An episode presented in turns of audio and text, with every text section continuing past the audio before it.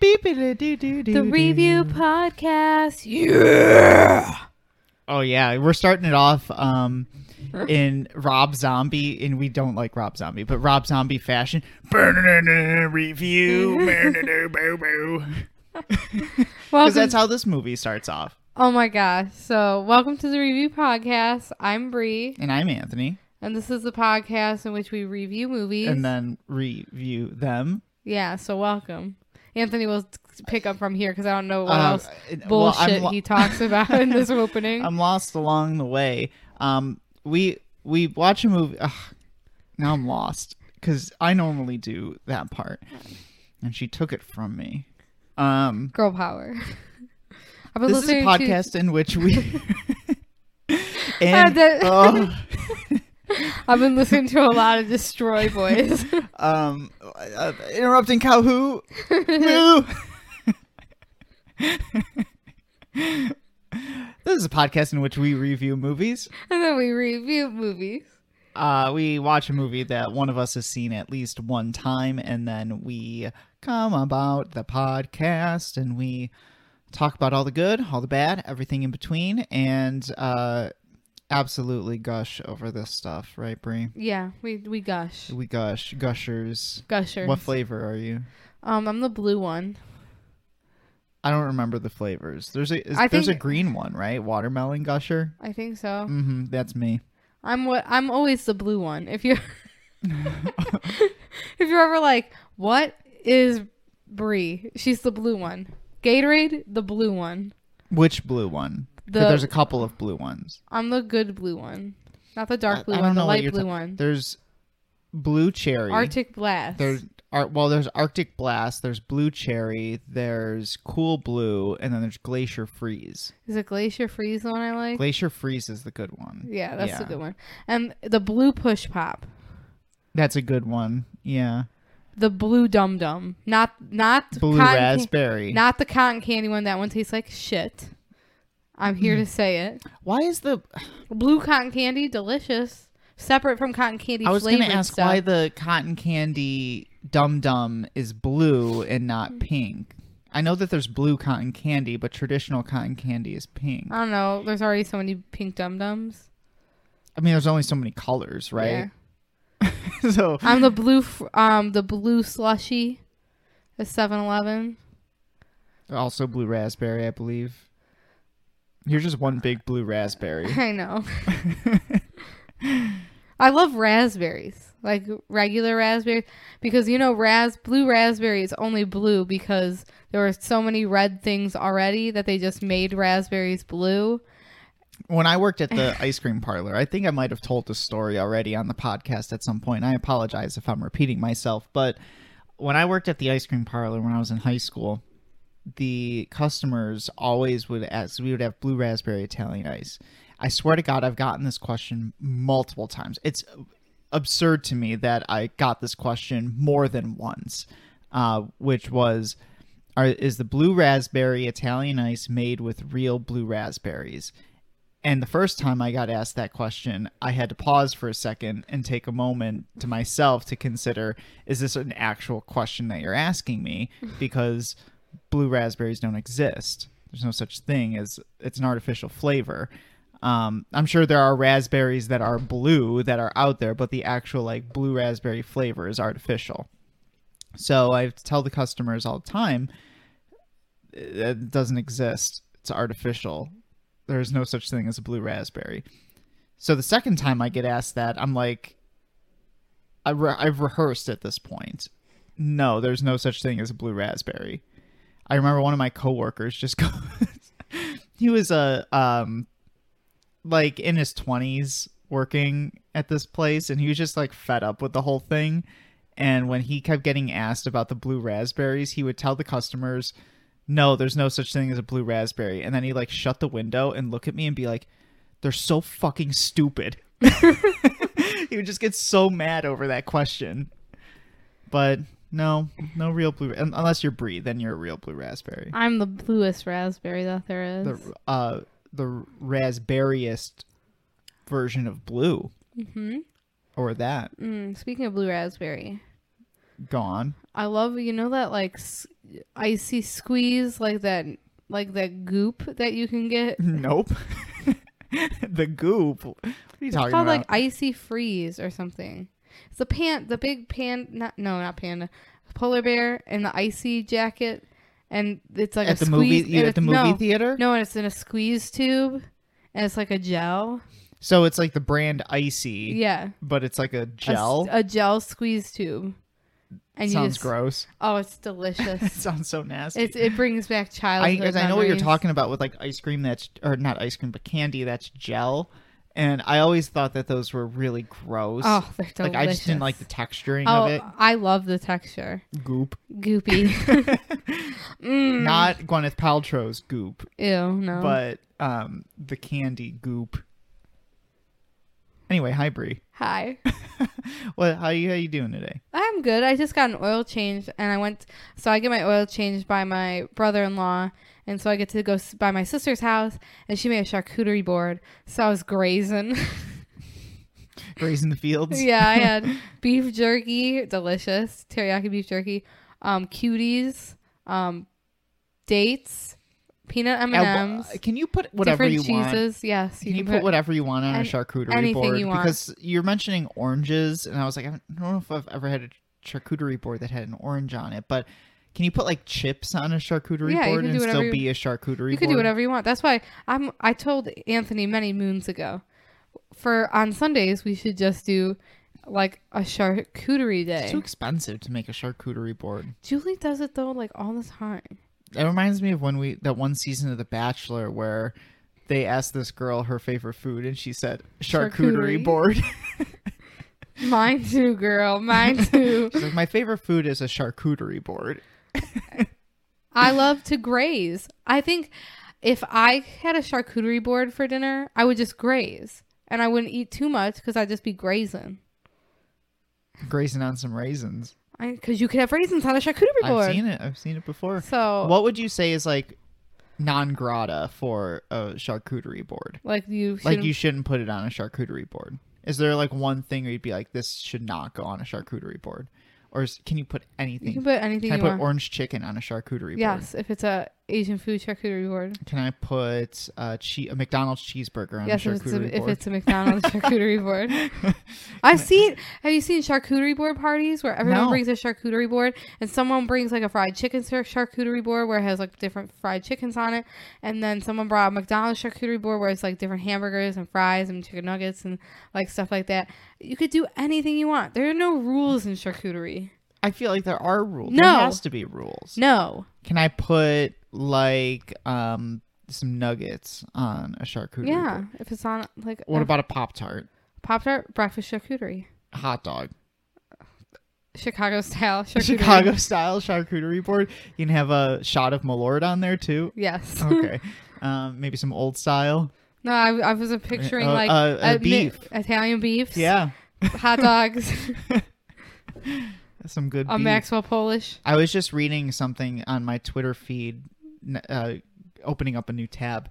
Um, I was just reading something on my Twitter feed that showed up in my trending topics about because I had started rewatching The Bear on Without me, without. rude. Well, you've seen it. I don't. You don't like to rewatch stuff, but He did, he acts like he knows me, but he knows perfectly well that I've seen. He's just not that into like. well, you know what I mean. Like stuff that you're time. not hundred percent into.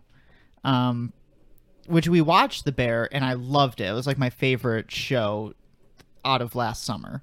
Um, because I love like I've told you about this before how uh, FX is so like creator driven that they just let their directors and their um their filmmakers like do whatever they want with these shows and because of that you get this like auteur stuff that turns you know whatever kind of crappy idea or generic idea such as a guy runs a Chicago beef shop in Chicago into gold into like something really really artistically worthy. So I started rewatching that and then all of a sudden on my Twitter feed I'm getting all these Italian beef like trending topics. Oh uh how the bear on netflix like reinvigorated the italian beef in chicago. And i was like was it never was it ever like out of style? It's like, girl, I will eat an Italian beef. There's people just didn't know about it. a beef is offered to me. Here's the thing. Here's the thing about me. I'll tell you something.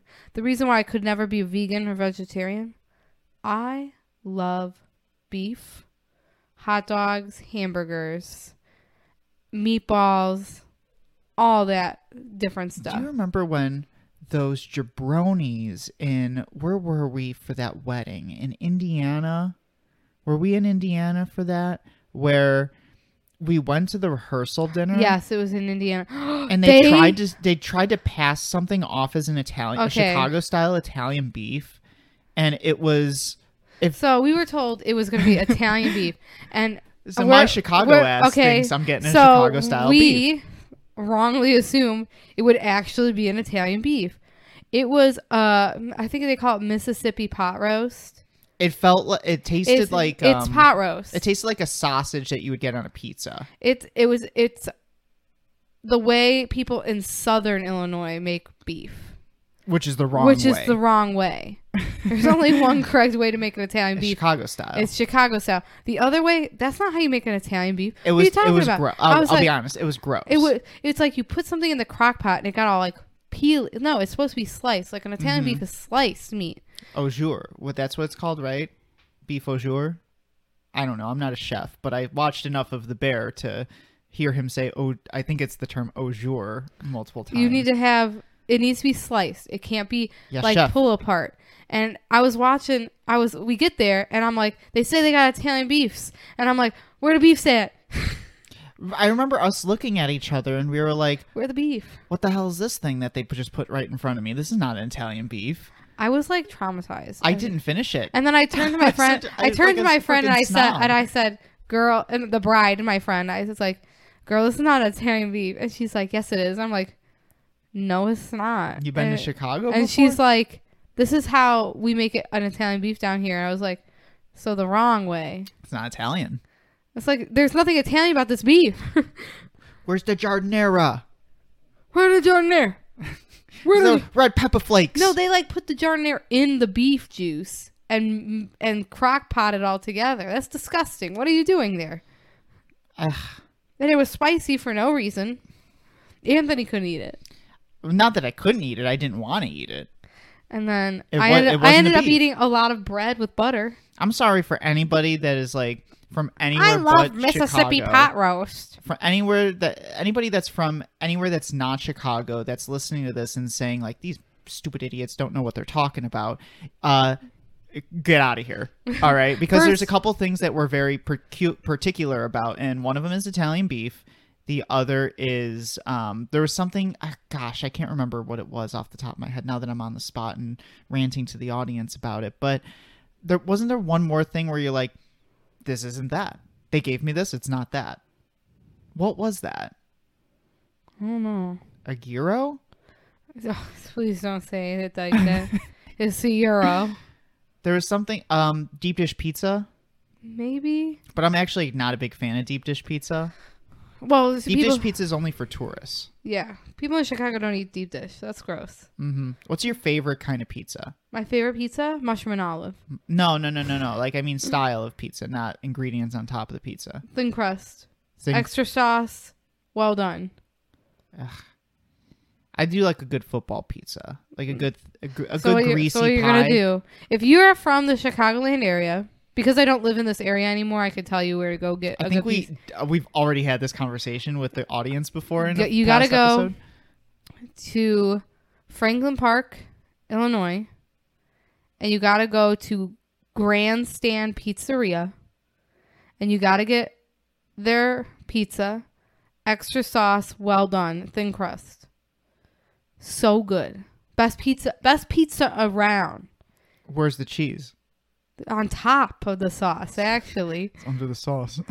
um they have real like it's really good pizza. And I would always get mushroom and olive pizza because like that's my favorite that's my favorite toppings on Um, pizza. you shout out something. I know. I think it was our Halloween, Halloween one or Halloween two episode that we had this exact same conversation. I just love pizza. and um, I'm gonna do the same thing that I did on that episode, and I'm gonna shout out a local pizza place.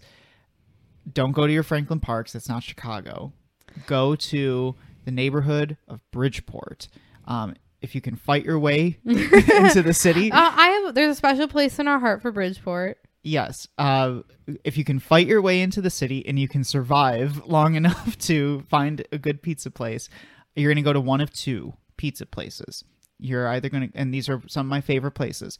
Um, and anyone who's from Chicago knows about Bridgeport, knows about these pizza places. You're probably going to crucify me for this because every time I tell people that these are my favorite pizza places, they say, "What are you crazy? You, you, uh, you did you go to Abby's? Did you go to Phil's? Did you go to uh, Home Run Inn? Whatever." Home run is Home Run's disgusting. gross. I hate it. Um, but you got to go to number two on the list is Ricobene's. Home, home of, home of the uh, of the uh, King Steak.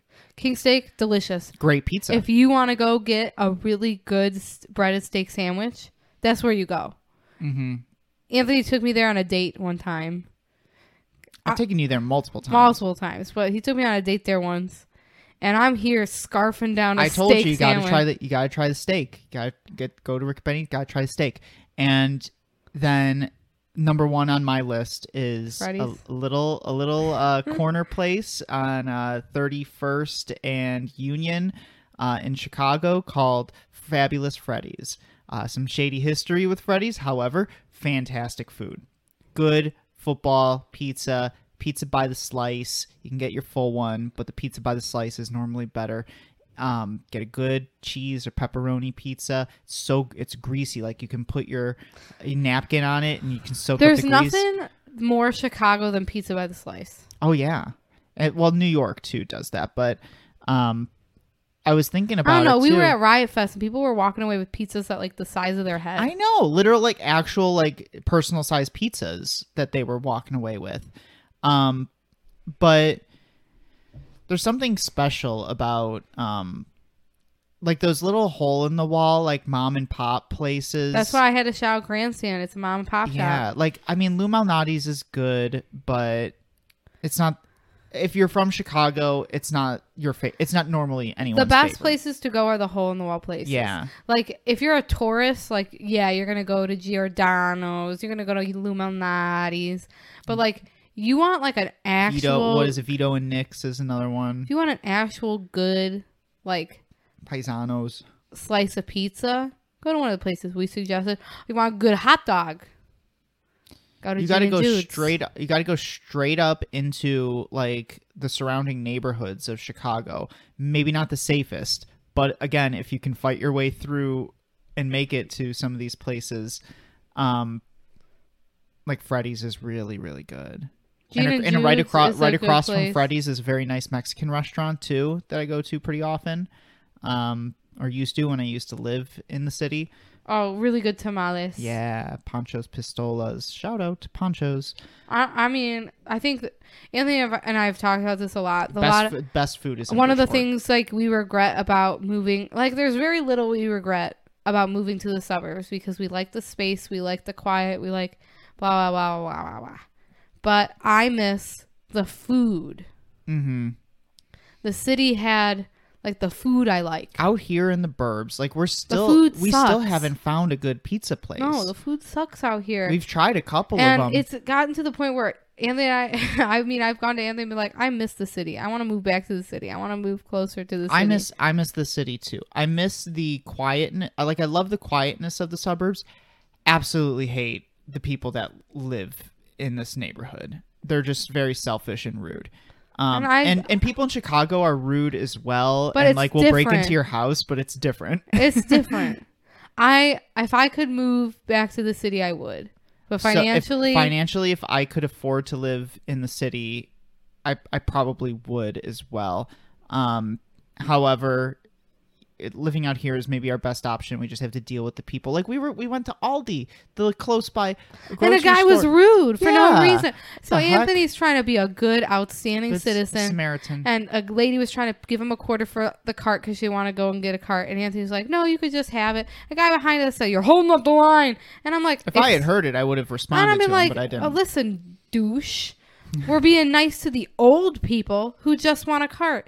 Freaking rude as hell. I'm like, at least in the Chicago, they'll come, like, at least in Chicago, they'll call me fat. And I'm like, get fucked. yeah. like I don't give a fuck. you get like crazy people in Chicago, like definitely in those surrounding like neighborhoods. but you'll get, I like, I miss heads. it. I miss it. Mm-hmm. We were gonna we were gonna live in Chicago, and then like got a little pricey. it got pricey, and the schools aren't that great where we were looking, and we were until you, until you get to high school and And then we were talking yeah. about like now we might not even really want kids, and then like, damn, I should have moved to Chicago when I had the chance. yeah i don't know. Well uh it's nice to talk about like I there's stuff that like honestly i really hate. I hate driving in the city and i hate certain aspects of the I bet city I bet I would be the better at driving the at the in the city if I was like living there. I probably wouldn't have a car if I was. I would probably just take public transportation. You would. but and then I would have a car because I work in the suburbs. but I'm what I'm saying is like I think I I get nostalgic for the city. Like the city sucks in a lot of different ways, a lot of different ways. But I think we get nostalgic in uh, closing our tabs and going going back to our original points. When I watch The Bear and we have like all these Chicago landmarks and you see, you know, like the Malort sign in the background, it's like my my Chicago and my heritage comes out, you know. Um or like just the way that they talk sometimes in the show, it, it, it gets it right. Um whereas a lot of other things that take place in Chicago, like movies, TV, don't necessarily get it right all the time. It's like we're a mean. We're, We're, a not mean. mean. We're a, we're a rude bunch. We're not a mean bunch. We're just a rude bunch. you gotta you know, learn to You gotta to learn deal how. You gotta learn how to and talk it's a to people different in the kind city. it's a different kind of rude than where we live right now in the suburbs where someone's like you're holding up the line um because they don't expect you to say something back at them no, so in the city, it's like a it's a banter. You know yeah there's mean? a, there's a banter to it like, Like- any kind of like urban Anthony and I were out in the city, we were just walking around, and a guy was like said something to us. we were looking for somewhere to eat because uh, for some reason that day in chicago like it was seven o'clock and everywhere to eat was closed and some guy said something to us. And we both went like, "Fuck off!" Get. i think i did say Yeah, we we both swore at him because for i've done that multiple uh, times first of all, you got to know me. I don't take crap from nobody. Anthony also don't take crap from nobody. I I would consider myself somewhat of a prickly lady. I'm not the warm and fuzzy type. I don't I'm nice to people until they're not nice to me. I match energy. So like I probably told the story on the podcast before too, but do you remember the old guy at the parking lot at the Oh mall? yes, we have talked about that. That guy to this day, you live rent rent free in my head. I know. And I'm- he's probably dead. Brie, he's probably dead. because I'm sure the panini got you, but my guy got mad at us for sitting in our car in the parking lot because he wanted our spot. We were trying to order our tickets bra- for a our, movie. Our back out lights were not on. No, my the car my was brake on. lights were on. The car was on. We were sitting in park because, and the only reason the car was on was because it was January and it was cold, and the Mm-hmm. heat needed to be on. I was like, we did not indicate that we were backing up, and he was just like waiting there. He got so angry at us, and he I'm like, not he knocked on my window and, and so started yelling. me being nice, I'm like, "Hey, what do you what do you need?" And he just started yelling at me. So my response was, "Fuck you." I think I did say that. I was like, and then he told I was me like, to shut. stop I was like, talking. shut up and get out of here before I and call then the he police. told me to stop talking, and I'm like, "You lucky I don't got a baseball bat in this car, and yeah, I'm you gonna threw an kneecap okay, you." you threw an okay boomer at him. Too. Yeah, and I was like, "You lucky I don't got a freaking baseball bat in this car, and I'm not gonna kneecap you because I And I'm telling you, it, it's because it's the suburbs, and it's like these people don't expect you to like. You never know. That's got to be the. To, The- where, do I, want to go with this? I point? was taught as a person who grew up close to the city. You don't want to mess with anyone because you don't know how crazy they are. Exactly. That's exactly what I was gonna say. You that's you never want to break into somebody's house because you don't know what you're gonna get when you get into the house. I was always taught just be nice to everybody because you don't know how crazy someone's gonna get. But then people mess with me, and I'm like, I am. they don't crazy. know how crazy you are. I'm like, I am crazy. I was like, you don't know this, but I'm absolutely the most crazy woman I you've tend ever to match met. energy. So when that guy yells at me about moving my car, my immediate response is, "Shut up and get out of here, old man."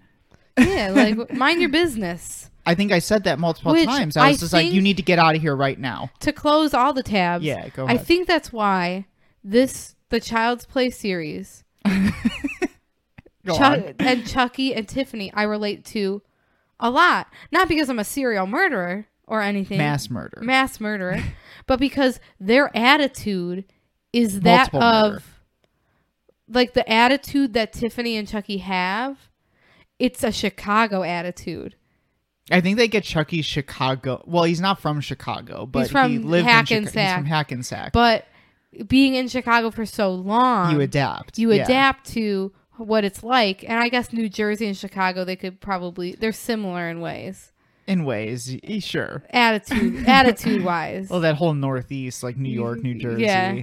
So it's like when the way like Chucky just like flips off people for no reason, I get it. I get it. But if you didn't know already, this is the Bride of Chucky.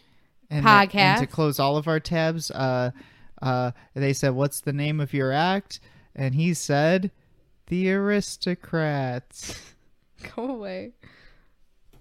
Anyway, let's get down to what we're really here to talk about, which is The Bride of Chucky. the Bride of Chucky. And of course, Anthony has all his background information because while I was at the gym, he watched the behind the scenes. I did watch this. Is the first time I've watched the behind the scenes of a movie, and I think it's because I'm so intrigued about how the movie came to be, and there really isn't a lot of information on how the movie came to be. So, um, as I was watching it, so the movie is directed by um, Ronnie Yu, who I don't know, Brie. Maybe you are familiar a little bit with that name because later on in his directorial career, he goes on to direct Freddy vs. Jason as well. So, directorial style and aesthetic is a little similar between those two movies because of Ronnie Yu.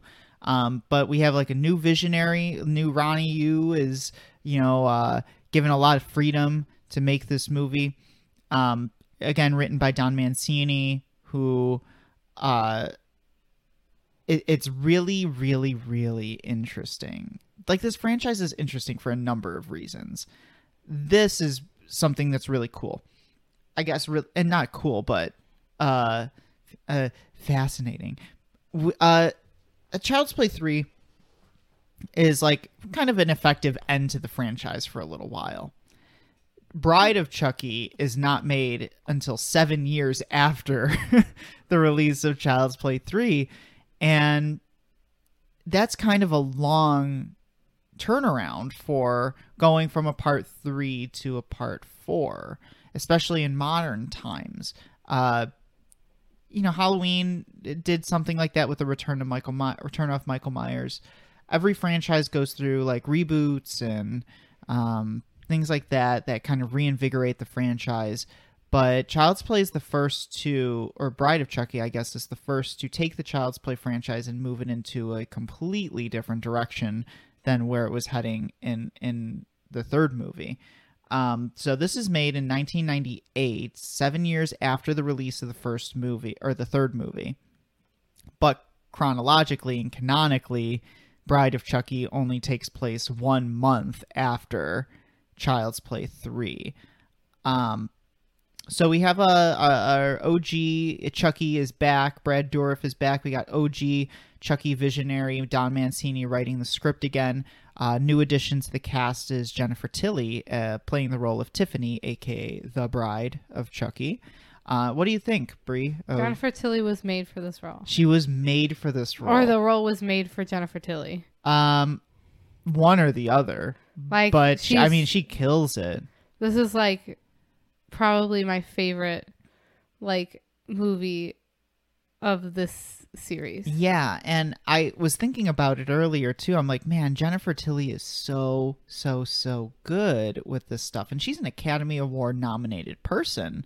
Um, a a number of years before Bride of Chucky got nominated for an Academy Award, and uh, I I was trying to think of like what other stuff has Jennifer Tilly been in primarily, like post Bride of Chucky, because I was thinking, man, did Bride of Chucky like did it kickstart like a new phase in her career? Or like you know when we have like uh an actor does something that's like really Thanks good and then Then they're pigeonholed into yeah, well, there's like a renaissance of that actor for a little while, and they're in like a lot of different things. But Jennifer Tilly's career doesn't really skyrocket the way I think it that it should have. Uh, not that she doesn't have like a great bo- like I collection think of it's work. like you you uh, when you do horror. Sometimes it kills your career outside of horror. Well, uh, that's what they feared for Jamie Lee when casting for hot. like Janet Leigh in Psycho got typecast a lot because of that stuff. And she was worried about Jamie Lee getting typecast and she did for a little while until Jamie Lee like broke away from horror into comedy. I don't Um, know. I like horror. I would like to be just a horror actress. Yeah, but I, like Jennifer Tilly, like not that she doesn't have a great collection of work, but her career doesn't like skyrocket her to superstardom the way that I felt it should have. Like she should have been a a, a big name coming out of Bride of Chucky because of how good her performance is in this movie. Um, I don't know. That might be a hot take for some people, but I appreciated Jennifer Tilly in this, and you can tell how like how much she likes the role too, especially now because she's back for the TV show. You can tell how much like the role means to her. Um, so Jennifer Tilly really, really great in this movie. Brad Dourif is back. Um, who else? Katherine Heigl is in this movie. Uh, John Ritter is in the movie. I forgot Katherine Heigl was in this movie. Yeah, early Katherine Heigl. Katherine Heigl in uh, 2022 wouldn't be caught dead anywhere near a Chucky doll, but Yeah. uh, in 1998, a different story. So, the conception of this movie. Let's talk about that for a second here, because I think it goes back to Scream. The more research I've done about like the production history of this movie, I think it all goes back to Scream because in 1998 we're living in a post Scream society. And I think we have to take a minute and talk a little bit about Scream itself. Not that we won't maybe review Scream later on in the franchise later on, but uh Scream does a, a it, it changes the game for for a while in horror because everything pre-scream is using the same techniques using the same um, horror-based strategies of trying to fool your audience or we're following formula or we're taking our horror icons and making them comedic and making them goofy blah blah blah but then scream comes out in 96 and lays the cards out on the table and says this is exactly how horror movies operate. It's there's a meta-ness to Scream, um, like a classic self-referentialness of Scream, where we let the audience in on what's going on. It's the first movie to say, "Listen, we're in a horror movie right now, and." this is these are all the rules this is all the tricks that are at play we're throwing our cards out, out on the table and we're letting the audience in on this stuff so when that happens it reinvigorates the horror scene in the late 90s and there are so many movies that end up being almost copies of scream um like halloween h2o while it isn't self-referential and like isn't camp it uh it's very similar in tone to Scream, right? Like even uh, Bride is is very very very similar to Scream. There's a pre-Scream world where audience might be tricked by by everything that uh, the director uses at their display for Halloween, Like if I watch Halloween for the first time pre Scream, like ah, it's gonna get me right. But now that Scream lets us in on on the magic of it all, there's a post Scream world. So Bride takes a lot from Scream, and I think Don Mancini it, it said it at one point, or I read something where he was like, "If it wasn't for Scream, Bride probably wouldn't be made the way it was," uh, because a lot of these uh, people that were making horror movies after Scream, they take a step back and they say, "Okay, how can we, how can we make a horror movie in a post Scream society? We can either."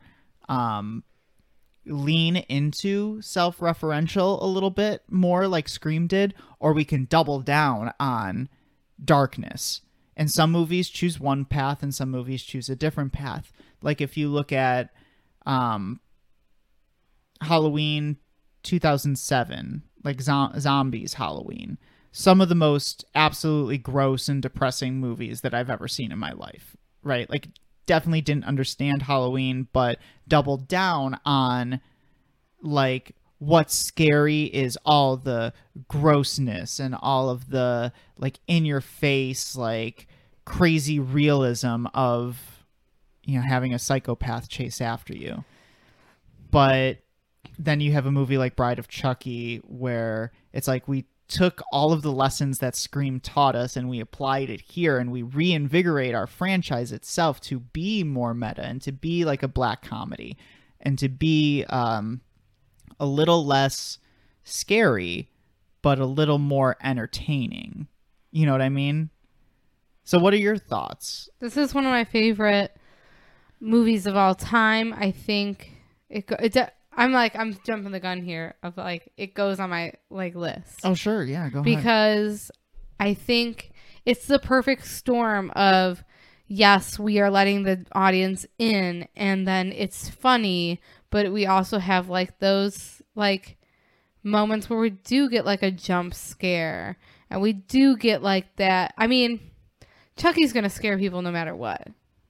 Just the look of Just- Chucky just in this look. movie coming off of Child's Play 3. I mean, there are moments where you go and you're like you're still in like you're still watching a horror movie. I I definitely think it was less scary and more entertaining. Like it you took away some of the horror elements, but you replaced it with a movie that is really fun and just enjoyable to watch. Like I would rewatch this movie again and again. I mean, I watch it again. tonight. Let's let's do it. I mean, I there's something really special about, and I told Anthony about this yesterday. There's something really special about Jennifer Tilly opposed to Anybody else?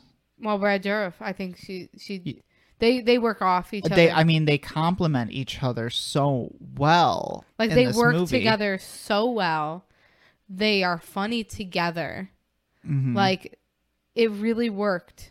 And I think we can break it down a little bit more later when we talk beat by beat. But we were Brie and I were talking in as we were watching the movie that it's like the I think the reason why this movie works so well is because there is such a clear chemistry between Dourif and Tilly that their dialogue just comes off as very natural. And there, there's some weird dialogue in this movie, sure. You got that classic, like, weird Don Mancini dialogue. But there's something cool about, like, Don Mancini's ability to just take a concept like this and, sh- like, what do I want? I didn't want, I was going to say shift it on its head, but, like, flip it over and like make something new out of it. Because it's so easy like we've been saying it's so easy to make the same movie over and over and over again. But it's like now it's 7 years later and horror has changed. It's not where we left it. Now we need to adapt to where it is now. And to do that we need to flip this thing over and almost start from scratch but still keep our continuity. And another great part of this movie is we get like not like we get more of like who like Chucky is. Like we, he's fleshed out a little bit more. Like we get more personality. We get more of his background. We get him interacting with another person that he likes I guess cuz we're so used to he's like going and trying to kill people and trying to take a soul, like put his soul in a body. And this one, it's more about like I, he's still trying to get his soul into a body. We still have that like n- tunnel vision. yeah, like this is that. what I want to do. But now we have like his girlfriend and him him do it like having more on his plate essentially because sorry i burped um I, I think i told you when we watched the movie what's different about this compared to child's play 1 through 3 is that chucky's almost like this background force that's in these th- first three child's where play this one he is the star. yes, Chucky and Tiffany are the stars of this movie. We get more Chucky, we get more Chucky dialogue, we get more Chucky character, we get more Chucky personality because it's his perspective that we're following. And then this is his This is where we get Chucky, the like the iconic character Chucky. Yes, where like a lot of people where- base Chucky off of. I think this is the movie where we actually get Chucky the character and not just Chucky the scary one from like And- the first three movies. as I was watching the behind the scenes of Don Mancini talking about like how he kind of came up with the idea, he was saying when we would he's like when we would uh show Child's Play 1, 2 or 3 to audiences, people would be scared, but then it was like whenever Chucky said something, everybody would bust out laughing. He's like, so we really tried to capitalize on that when shifting the tone to being more parody or satire, campy, self referential. It's like Chucky isn't Freddy Krueger. Chucky isn't going to be the character that's going to have one liner after one liner after one liner, but he's just going to be an absolute jerk to everybody. I, and I and I will take in later in the movie. There's a point where Chucky's crawling on the ground and he flips somebody off. Yeah. and it's so funny. And I, I I'll quote the the guy goes, "Fucking rude doll." it's like it's so funny. Like it's such a funny moment. this is and we've been talking about how like the child's play series that's on right now does a Mhm. ve- really good job of it, towing that line between serious and camp and i think this one does such a good job of that too because there's not one moment in this movie that i'm not that i'm sitting there thinking the stakes aren't high you know there's not one moment in this movie where I'm thinking this is all a load of bullshit. Like, why are we even doing this? I question, sure, but uh, it's it was like it's it's a, such an even balance of we are going to be self-referential and campy, but we're also going to still kind of take ourselves seriously here. And I mean, we well, we're gonna get into the movie. There's a lot that I want to talk about. yeah. So let's. So, uh, uh, uh, let me let me look over here at my notes. Um, yeah, I had some I had some questions, but we can get into it as we go through. Oh, I wanted to have a discussion with you, um, because we keep using this word when talking about Bride of Chucky that we haven't used for like any other movie that we've re- we've reviewed yet, and we keep calling this movie campy.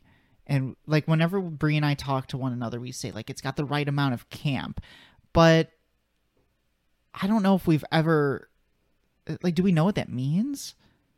Do we have a definition for it? How would you define camp? how how would I describe camp? It's like it's an art style and it's theatrical Mm-hmm. and it usually is vulgar like and humorous and humorous. It's deliberately fake and artificial and vulgar and just over the top and it's play you play it up like you Mhm. play everything up and that's camp Like, and it's usually Drag is camp, and it's right? u- and it's usually it's usually tied to the LGBTQ community. Nor yes, and, and traditional ways tied to the LGBT community. Like drag is is camp. It's very outrageous. Very like drag performers aren't supposed to look like you know a traditional woman looks. They're supposed to be overly exaggerated and ridiculous and outrageous. That that's part of the campiness of drag is that it's something that it looks bad but acknowledges that it looks bad and like embraces the badness. Whereas like Bride of Chucky, like Tiffany and like the way she dresses and like the how vulgar like Chucky and Tiffany are, like the whole thing is like very campy. we're acknowledging that this is a ridiculous idea. Like what we're watching right now is weird. It's ludicrous. Yes. And I think where camp plays into cuz I I was looking up like the traditional um definition of camp and uh, Google would have would, would tell me camp is an aesthetic style uh, and sensibility that regards something as appealing because of its bad taste and ironic value. So I think camp can only function when it acknowledges that it's camp. Right? Like, Like camp can't Rocky be Horror camp Picture Show. Is Camp. camp. Yes, because it doesn't make any effort to say we are being serious right now and we're taking ourselves seriously. And that's where when the um, Met Gala did a camp theme one Mm-hmm. year, and then people like butchered it terribly Because they like, didn't understand because they didn't understand what camp is. It's like you're supposed to dress like if I was doing a Met Gala look and it was camp, I would do a, a dress that was entirely googly eyes. That's camp. That's camp as hell. Mm-hmm. Like it's it's ugly. It's like it's over the top. but, But, you're playing it up, you know, and there's nowhere in that that you're trying to say this is fashionable. this is fashionable and this is serious and everybody should take me seriously. like it's we're supposed playing to look on- bad. Yeah, we're Like, playing off of the Katy bad taste. Perry did like a burger dress. Like it's Or like, ugly. Uh, but uh, Lady Gaga's meat dress. That's camp. That's camp, right? it was gross. It's too. It gross, was but it's camp. mean- It was real mean. Um, I'm thinking of like the '60s Batman show where that not necessarily tied to the LGBT community, but camp nonetheless because it's not trying to be good and it's not trying to say, "Hey, we are good." I think where camp fails is when movies try to be camp, but they never acknowledge that they are camp, or they never they're bad, but they try to be good. Rob Zombie's Halloween, not camp, because it doubled down on uh, the grossness and realism of being stalked by a psychopath, right? Like that is complete opposite of camp. Um, but then you just have like, so is there a difference between a bad movie and camp? no, well, yeah. There's like Are bad movies camp? not all or- bad movies are camp. Camp can be bad, but camp is, but then it wouldn't Camp be camp. camp is being bad on purpose, which makes it good. Yes, it's irony. It's Yeah. the ironicness of it. And it's like movies that are bad aren't camp because they're not trying to acknowledge their badness. Like John Carter from Mars. I've, even though I've never seen it. Well, I guess that's a bad example then because I've never seen it. But I'm trying to think of like a really bad movie that we uh, Batman versus Superman is not camp because it never tries to acknowledge It's that just bad. it's bad. It's just bad. I like it, but it's bad. Um, she just groaned at that. Um, but like Batman versus Superman is so serious, and But I it's, also it's think bad because it tries to be serious. there's a very very like part of being camp is queer yes. and i don't think you can Again, why it works for the Child's Play franchise. some and it's very hard for something to be camp and not queer Can Halloween be camp? no No, I think it's too serious of a of a franchise. Even though we try our hardest to be camp our and character our main character is not goofy enough But Jason, I would say Friday the 13th Part 6 is camp. Right? No. No, you don't think so? That's just a flat out good movie. anthony just likes it I just love that movie. But it, it that's another movie where they shifted the tone I feel like to the be more on- self-referential. I feel like the only horror character that is camp is Chucky. Yeah? You don't think Freddy is camp? No, Even though they- Freddy they Freddy try- has dabbled with They the try LGBT? too. They try too hard. Yeah. Maybe they did try too hard with Freddy.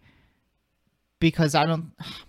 But the later Freddy movies, like Freddy's Dead or something, that is a bad movie. But does it try to be good? Is the thing, or does it is it okay in its badness, or does it embrace its badness? I don't know. I don't know. It Uh, has to be the- something we explore later in time. The bottom line is that Child's or uh, I guess Child's Play 4 Bride of Chucky is camp because acknowledges the goofiness of the franchise to a point where Chucky's like yeah, this is all a long story and probably would take like 3 or 4 sequels to do it justice. and that's like everyone's laughing because we You're are making in on a it. joke about we're, yourself. We're in on it. You know what I Mhm. mean? Like, so let's get started. yeah, let's let's do it. Um, we open with a random police officer. He is going into an evidence locker, grabbing a bag. Again, camp, the evidence locker, right?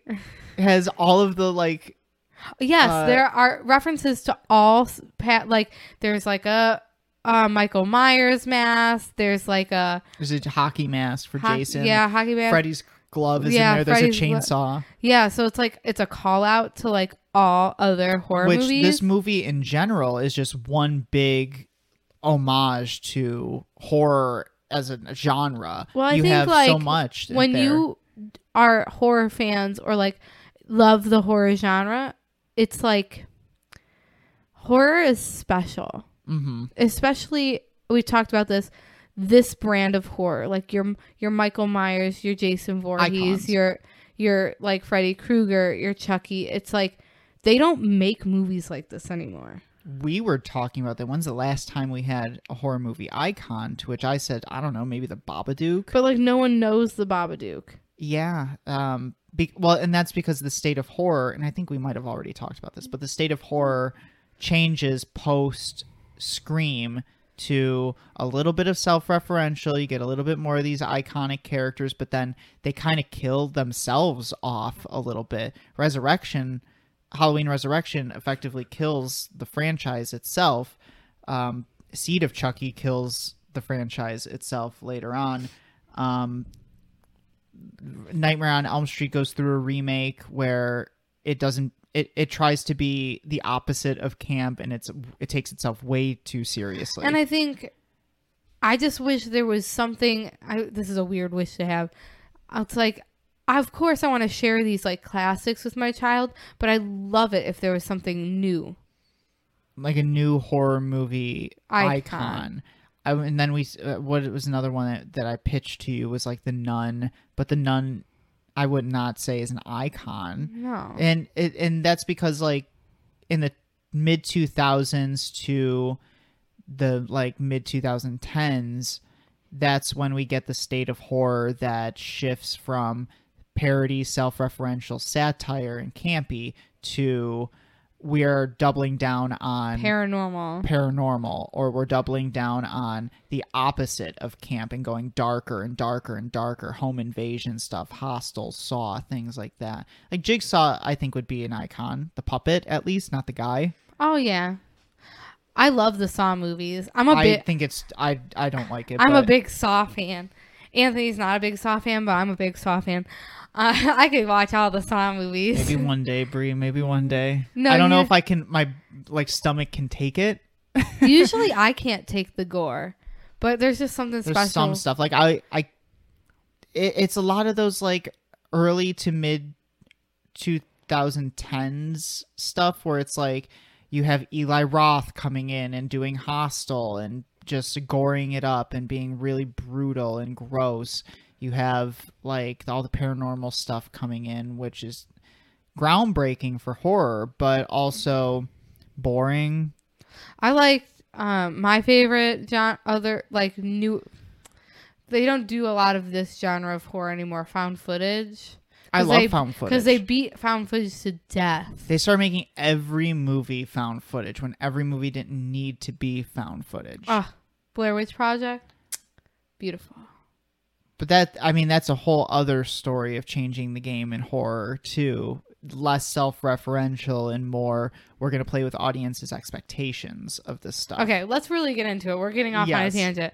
Anyway, we get the evidence locker. This guy, um, this police officer he takes the bag Oh, and and- he's calls like Tiffany. We don't know it's we- Tiffany. We don't know it's Tiffany, but it's like it's Jennifer Tilly's voice on the on the line and promising him like Money. money, and to meet her. And she's like, just remember, curiosity killed the cat. Can we mention that? Are we free to mention where we are right now? Um, the crazy thing. Yeah. Um, so it's Lockport police. Like, To which I know that the previous couple of Child's Play movies takes place in Chicago. Lockport is a suburb, Suburb. of Chicago. very far, like western suburb. Yeah, and very close to where we currently and we got really excited. We geeked Yeah. out for a second. Um, so the police officer arrives there, and he's sitting in his police car waiting for whoever he's meeting up with, and he makes the stupid freaking decision to look in the bag. Because what did she say? Don't look in the bag. Don't look in the bag. Curiosity kills a cat. He looks in the bag. She slits his throat. Um, Takes his lighter. takes his lighter, which is key for the, Later, the yeah. Chekhov's gun. Chekhov's lighter. Chekhov's lighter. And then we get the coolest opening ever where punk rock. I said this movie is punk rock. This movie I wouldn't say Rob Zombie is punk rock. I would say Rob Zombie's like grungy, Grunge. not gr- well, not grunge, but grungy metal. Um, there's like a there's like an there's edge there's to this such movie. a weird because you just go and then you have Jennifer Tilly like walking away like there's a different vibe With the and bag. energy to this movie as compared to the other Bride of or other Chucky movies where it's like this is the child's play for the night for the late nineties. Rob Zombie. Um but it's cool. Like if I'm watching this movie, I'm and I've come off of the first three Child's Play movies and I'm a big fan. I watch this and I'm like, whoa. This is a much different vibe. This is going to be like raw this is going to be uh the horror movie for people that go to the Korn concert or the the disturbed concert, you know? Like this is hard stuff. Korn's canceled, Anthony. What are you talking Korn about? is canceled. Yeah. The band Korn. The the band Korn. Why are they canceled? Because they don't like um they're mean to the ASL interpreters that Oh, work with them I didn't know at that. c- concerts. Get better, Korn. Jesus. I I, I didn't Think know you're that too about good for a, an ASL um, interpreter? Get over yourself. anyway, Accessibility is punk, so you need to get along with the with the t- with the times. Korn isn't punk though. Korn is metal. Uh, hair, not hair metal. Um, God, what would we even define? Like, I don't know what Rob Zombie's brand of music is defined as. It's rockabilly, I guess, is the thing. But like, what is rockabilly? you know, Hillbilly rock. hillbilly rock. Like, I don't want to be. I don't want to say something that I'll regret. So, But like, here's something I I struggle with with rockabilly and stuff like that. Rock, metal, punk are inherently liberal genres of music. So when you get a rockabilly, Zo- zombie is pretty liberal though. but when you get like a rockabilly kind of genre, Indu- we would say industrial metal. industrial metal. That's that is the official name where it uses uh employ heavy it's a fusion of heavy metal and industrial music typically employing repeat repeating metal guitar riffs sampling synthesizer or sequencer lines and distorted vocals prominent industrial metal uh, includes nine inch nails marilyn manson Rammstein yeah well they wanted marilyn manson for this movie couldn't get him so good. we settled on alexis arquette um Alexis was, she was fabulous. but yeah phenomenal She's fabulous. for the role that She's fabulous. in? She, what other movie was she in? the wedding singer Yeah, she's fabulous. Yeah.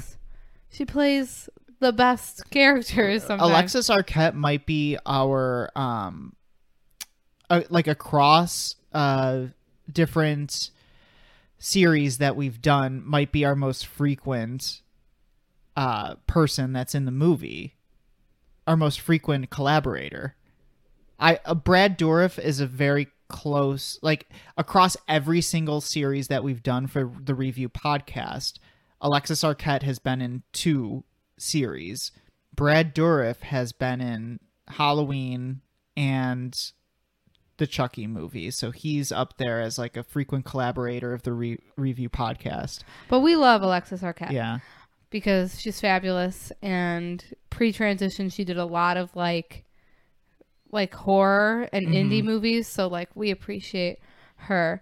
Um but anyway, then we uh, get, this like- is just a different vibe for Yeah. a Chucky movie. It's not like a child like mu- Uh, you yeah. know like how Child's Play Two was like very the music was very like Jack in a Box type Yeah. like this is not much this. different. because we're not dealing with children in this one. Um, there, then we get like an arts and crafts, like she's putting Chuck, like Chucky back together. Living Dead girl. And I said, how lucky is Charles Lee Ray that Tiffany like has a bunch of dolls, hmm like so many parts that she can just pull from.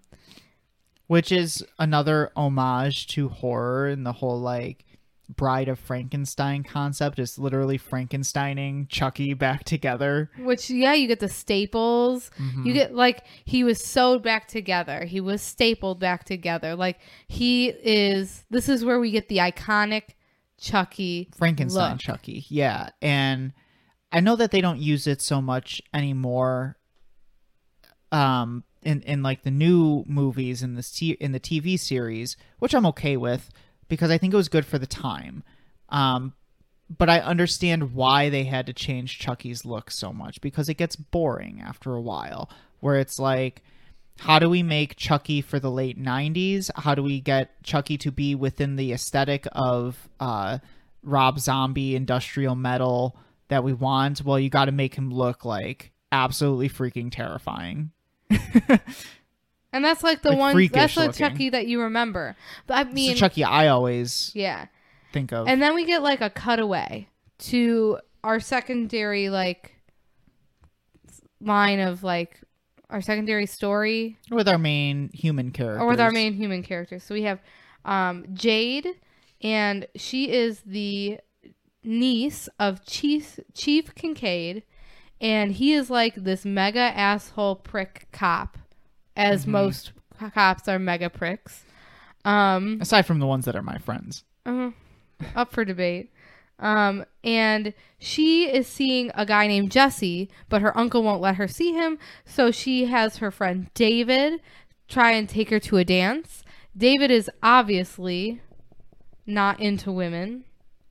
Um, and I don't think Chief Kincaid is stupid.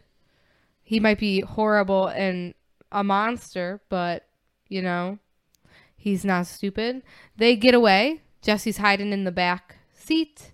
And they get pulled over by a cop that works for her uncle, which they call Needle Nose.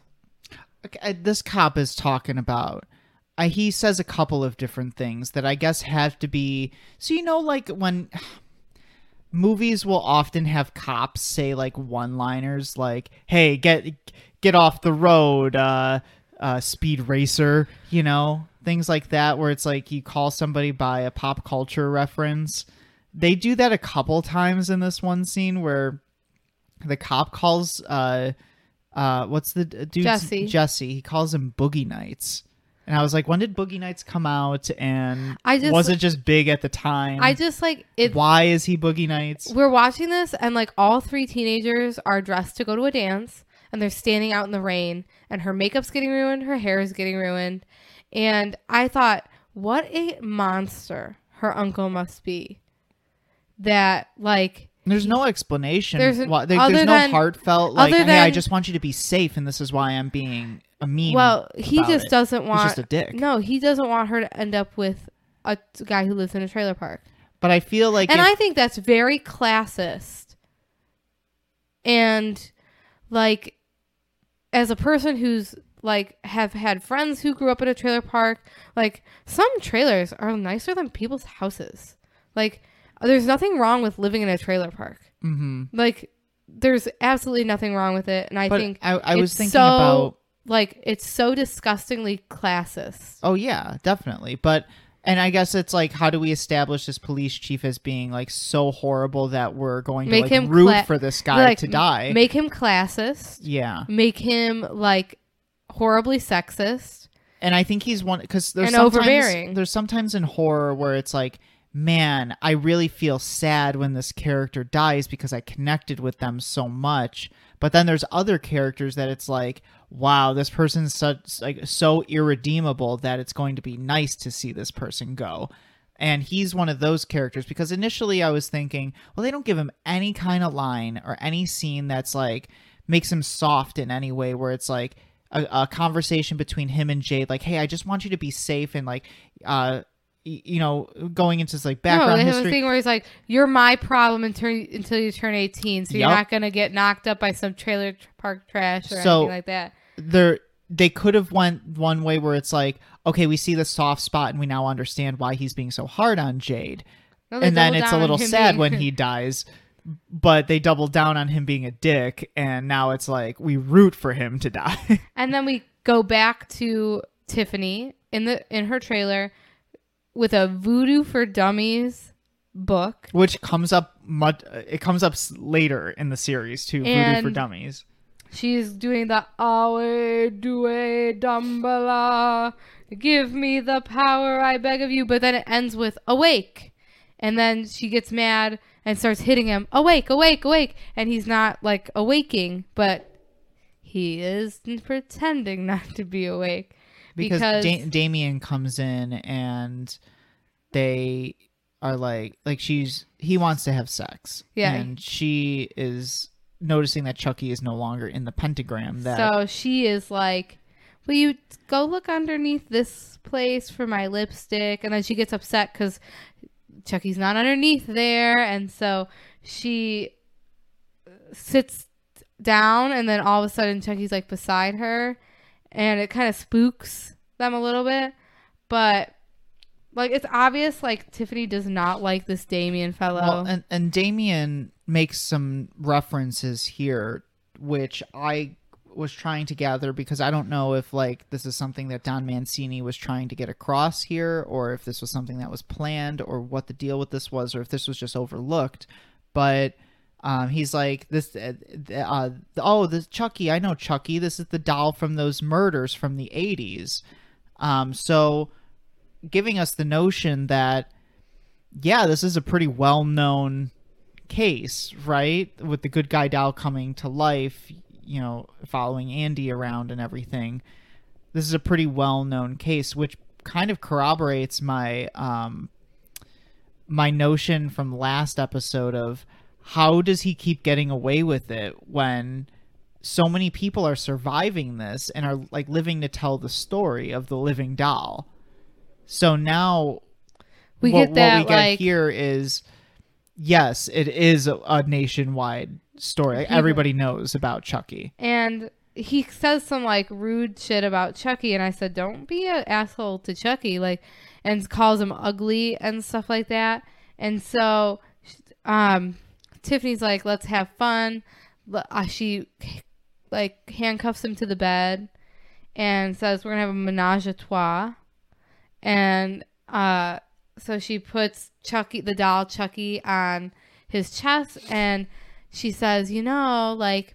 when Chucky was alive, she's like, he was really jealous. And it's like a guy just looked at me and Chucky would take care of him. And then Did we establish who Tiffany is? Did we talk about that? Well, like we- her relationship to she Chucky. is Charles Lee Ray's girlfriend when he was alive. Yes. Yeah. Um. Who It, Tiff- never Tiffany is uh age is ambiguous because I don't know how old Charles Lee Ray was when he died. It seemed like he was maybe in his like late thirties. Tiffany, like, well, Jennifer Tilly.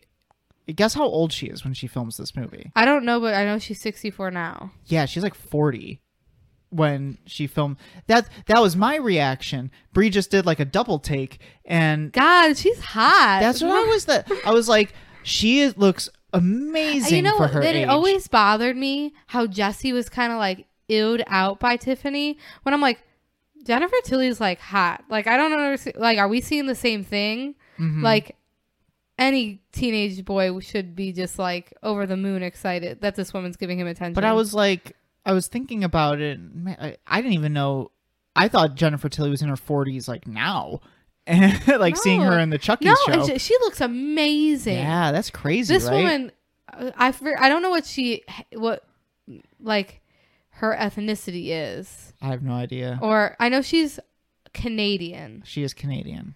I don't know if she's She's also a professional poker player. oh She's she's. fa- fairly good at it. I too. wonder. I'm gonna look this up, but let's talk about like how then when he says something about Chucky, um, Chucky's head turns around and like looks him in the eye. Yeah. There are tons of references to horror movies in this. Um like it's just one big homage to a history of horror. Like the head turn is an homage to Exorcist. You get a kill later on that's an homage to Pinhead from Hellraiser. Um there's references of like uh um like uh, Tiffany's watching Bride of Frankenstein in the bathtub later on. Um, there's so many. There's so many things in here.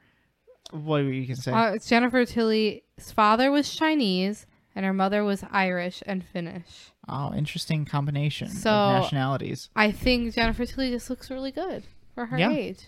Yeah, for sure. Um, so uh, Chucky turns his head and suffocates. Well, first rips out his No lip, lip ring. lip nose ring combo. Rips it out. yeah, which is gross. and if he bleeds everywhere. And then he sits on him while he dies very slowly of suffocation. Well, while he's dying, Chucky takes the opportunity to have a conversation with Tiffany. and like, tell her, hey, like, how he- you doing? He's like, "You look good." Yeah. Um, I love that Chucky's not even surprised. Like, Tiffany, what are you doing here? She's just like, if How there was doing? anyone who was gonna bring him back to life, it would be his lover from ten years ago. yeah. And it's like, this is immediately where we see a different Chucky than we've seen in the past, where it's like, now you've brought in somebody from Chucky's history that isn't like Eddie Caputo that gets killed, you know. No, you have a love interest. Yeah. you get to see it's like an intimate side of Charles Lee Ray. That we and I think to that's see. what's cool about this movie too is I told you I'm like there's uh, uh, just like Don, Dan Mancini writes the crap out of these movies like packs in so much stuff in all of these movies where just like the previous Child's Play movies there is so much going on in this movie. This is like three different movies packed into one, but it works. This is a slasher movie. This is a romance movie. This is a road trip movie. like uh, there, there's like multiple different themes and tones going on in this movie, but somehow he makes it work.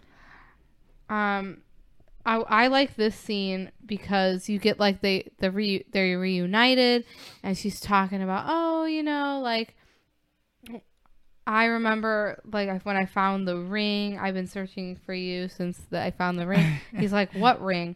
It's like the one that was on the mantle. Oh, this person's ring.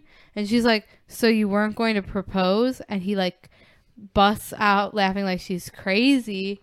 It's like, like, no, I stole it off this woman. It He's costs like- like six grand. and at that point you see like Tiffany's pissed because she was searching for him for 10 years because she thought he wanted to marry her because that's the love of her life and i said i wrote oh boy did chucky make a mistake and she locks him in like a like playpen a playpen. with like toys Mm-hmm. and he gets mad i wrote don't fuck with the chuck Yeah, but he he gets mad. and He goes, "Oh, you are so dead." But then we see Chucky like it's these moments that are in the movie of like Chucky playing with the speak and spell, and he mm. writes "bitch" in the speak And and spell. the spell woman, and he writes Yeah. bitch. and like Jennifer Tilly's character Tiffany goes out, and she has Damien's body in a Oh, in a oh, oh, hang on, hang on, hang on. I want to mention something real quick that Go I ahead. wrote down. I forgot to mention it earlier when we were talking about the police saying weird things to people, like pop culture references. And I brought this up to you when we watched it. I said, I don't know what the hell this means, and maybe you can elaborate for me, or maybe somebody that's listening knows what this means. the cop uh i think it's it's the uncle that tells jesse when they're outside in the rain if they get pulled over on prom night um he i wrote down the quote. He says the bl- the blood test makes you look like christian slater on new year's eve which i in 2022 have no idea what that means.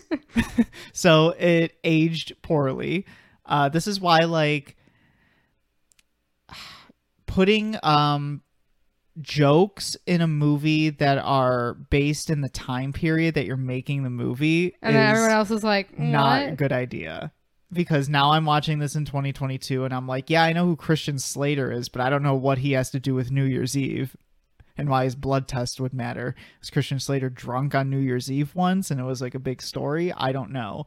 But I just wanted to bring that up because it's just weird and I hate when movies put in uh pop culture references from the time period that it's the immediate time period that it's made because it it never ages well but one of the, one of the very few gripes uh, about this movie very very nitpicky gripe about this movie so where were we Brie?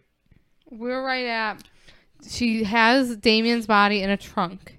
oh And- oh i'm sorry to keep interrupting Oh you. my god. i'm just looking at my notes and i keep forgetting to bring up stuff Bitch. i know i i apologize We got shit to do today, bitch. I know, I know. I uh, wrote down that every time Chucky and Tiffany have an interaction, they play this like couple of notes of a of a bass line where it's like bow bow bow bow. And it's this as we were talking about like how this movie takes from Scream, it's almost the exact same bass line that um plays whenever Dewey and Gale interact in Scream 1 and 2.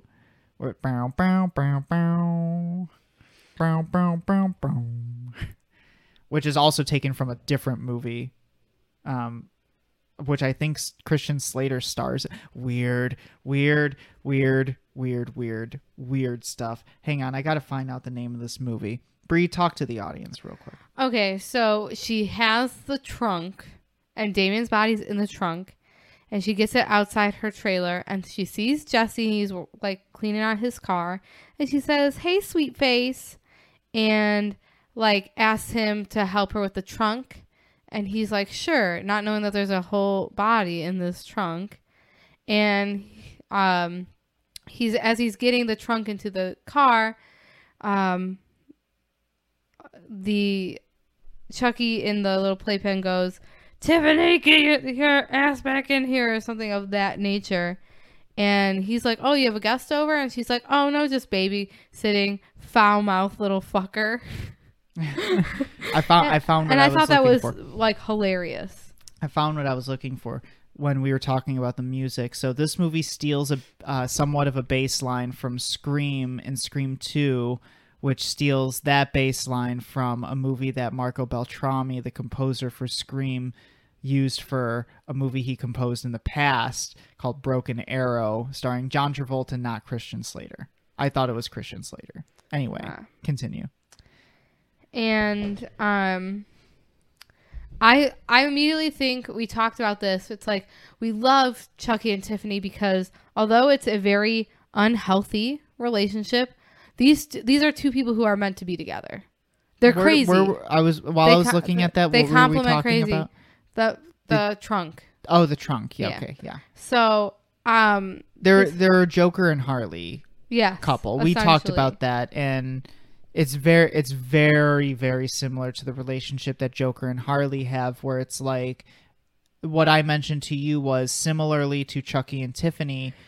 Joker, if Joker had to choose between his goal and Harley Quinn, he would choose his goal. Whereas Harley Quinn will always choose Joker. And that's the same dynamic that Chucky and Tiffany have, as evidenced by later in the movie. and Chucky just wants to get even. When Tiffany comes back, she comes back and it's like, I, I've been thinking about you wanting to get married. And she's like, and then she unwraps a gift of a br- doll, bride doll, and puts it in there. and she laughs hysterically, throws shit at him, throws rice and the ring at him, and she's like laughing. But and and this is like something that the movie the, why it's camp and it's like making fun of itself partially is because when you watch Child's Play 1, 2 and 3, it's like why doesn't anybody just like kick Chucky? Or why doesn't anybody just like cuz he's so tiny. Yeah. He's so small. Why doesn't anybody just lock him in somewhere and like she's or treat him like a child? and she she does that and she's she's taking a bath and she's watching like bride of frankenstein. And chucky gets out of this playpen because the ring he uses to like scrape at the the pen door. And he comes at her with a knife and she goes ah! And she kicks him and he flies across the room. And then he then takes the tv and he throws into the bathtub electrocuting her to death. And he decides before she dies. before she dies, he's going to transfer her soul into the bride doll. Well, and then you you mentioned this earlier where it was you said you could tell he does have Feel affection like he, towards he Tiffany. loves Tiffany because if he really was hated her and he really didn't want her to be alive, he wouldn't have transferred her soul into the doll. yes. He just wanted to get even Mm-hmm. because that's like kind of their relationship dynamic. Yes. Get even with get one even another. with one another, and like what a perfect way to get even with Tiffany than to make her a doll. I think some of the coolest parts of this movie are like those those quiet moments of Chucky and Tiffany just like talking to one another. Those are some of the best scenes in this movie. Or like there's a scene later when they're in the car and they're waiting for uh, Jade and Jesse and they just start talking about like their past and like laughing with one another. And it's it's like these quiet moments where these characters get an opportunity to shine to build the chemistry to build the relationship that they have with one another that it's like we're almost rooting for them. And it's crazy how this movie has us wrapped around its finger where it's like we're not supposed to be rooting for the killer dolls but eventually we, are like the killer Yeah. dolls like i and then we get this whole where i brought it up in the other thing the amulet oh that i wrote that down the too. amulet gets brought up he was buried with the amulet so then this is where it becomes a road trip movie Oh, because they well, have to get We're to- going a little quick. Let's slow down for a second. Let's talk about this amulet rule. Um, the mo- this franchise changes the rules at the drop of a dime. I, I said i think chucky has been in so many iterations he becomes human too quickly in his doll body. So the only available alternative is for him to use the amulet. Whereas i believe tiffany could have just told everybody who she was and transferred her soul but chucky is too selfish to let tiffany do that because then she wouldn't need to go with him to hackensack new jersey to exhume the body. If we're gonna justify that, that would probably be the most justifiable theory to have. But ultimately, what I think it comes down to is Don Mancini probably just didn't want to play by the rules anymore, and like didn't want to be shackled to that one of you have to go with the first person that you um that you reveal yourself and i know he maybe wanted to make it a road trip movie so it's like how do we get chucky back to hackensack so but instead of writing his way around a brick wall he just changed the entire wall you know what i mean? Which is fine i guess. Who cares? But And then we get this cool scene where Tiffany like fixes the bride doll so it looks it looks more her- like her. Yeah so she dies and chucky's like wow. Like he's like hardcore crushing on this doll because now the doll looks hot. She's got her blonde hair the makeup on the mole everything that makes her Tiffany Yeah. So then that's when he talks about the amulet, and he's like, "My its amulet is buried with my body in Hackensack, New Jersey. So we need to get there." And Chucky, um, and Tiffany, uh, they trick the the kid Jesse into taking five hundred dollars and and upon uh request from Tiffany, taking the dolls to New Jersey. So they're he's going to take the dolls to New Jersey, and meanwhile, he talks to Jade and says, "Let's run away together and get married. Like this is a chance for us to start over." And unfortunately for both of them, they're harboring killer dolls. Which I thought about it too, and I was like, okay, so the first three Child's Play movies are about like Chucky murdering people, but then the blame gets shifted to Andy. And it's like, yes, we have that concept here, but it's so different because it's like we're on this road trip movie, the dolls are killing people. the The, people the blame is getting shifted to Jesse and Jade, but they're unaware of The why kid- the blame is getting shifted no, to them. so the, what makes this special is they are unaware that the dolls are alive. hmm So they don't know who's killing it. So they think each other is the one who's the murderer. yeah. So you have like this added tension of they don't trust each other. And while they go, he goes to pick up Jade. Her uncle comes, and he wants to. Pl- he's planting weed in the truck so that when he gets, they get pulled over. Um, gets in trouble. They get in trouble. But you know, Chucky's like, we gotta take care of this guy. He's messing with our ride. And you know, Chucky, he's like, don't fuck with the Chuck. Sure. So he wants to just do the old stabby stabby. But Tiffany goes on this whole thing about Martha Stewart and like you got to work with what you have. Who Be who the hell is. Martha Stewart? yeah. And so she's like you got to be creative. Well, she says, uh, and the, again, where the movie becomes satire a little bit is uh, Tiffany saying, uh, "Stabbing went out of style uh, in the '80s. Like this is the welcome to the '90s, Chucky." And so they use uh, like nails. but then the more I think about it, every other kill in this movie is uh, like some kind of really creative thing and the only time Chucky actually stabs somebody is when he's trying to prove a point that like you could still stab in a horror movie. yeah. Um so we get um they nail this guy in the face. And then they hide the body in the car, which I think is a stupid place to hide. what else were they going to do? Just like throw it out at the side of the road. I don't know. And risk Jade and mm. Jesse seeing? I guess. I don't know. What do you do? And then so Jade and Jesse are pulled over at the like the store. Like I a thought it was like a sto- drive-in. like a drive-in store.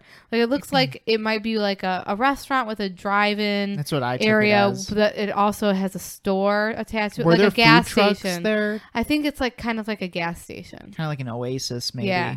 And um this is where we get like Needle Nose catches them, finds the weed, knows they both everyone knows that like the weed is not Jesse's, it was planted. And this is where Chucky's like I gotta like we gotta take care of this because like They're, they're, gonna mess- stop. They're gonna stop us from getting to they're- we need to get to where we're gonna go. So he has the brilliant idea. He goes. He he gets on the ground. He takes a shirt. He like where it's very clearly like A a, kid in- a person in a costume. he gets he put stuffs the shirt inside the gas and lights it with the lighter that they stole that Tiffany stole from the cop that got killed. And then the lighter as he's crawling falls out of his pocket and stays at the scene. And this is also when he flips out the flips off Yeah. the random high guy in the car and the guy's like rude fucking doll. and I, I love that like this movie is just Chucky and Tiffany don't really like their motivation isn't like let's kill anybody that gets in our way for the sake of killing them or like let's kill people for the sake of killing them like in Child's Play 3 when he kills the guy in the trash compactor when he clearly didn't have to do that he just did it to be a dick um we don't see a lot of that in this movie but it's like people who are getting Chucky trying way. to uh, Chucky and Tiffany trying to behind the scenes make it easier for Jesse and Jade to, get, them to their destination. and so then the police car blows up with the guy inside it. Jade immediately comes out of the store and it's like, Jesse, drive, drive, drive. And at that point, Jess, Jade is convinced that Jesse is a is the is a killer.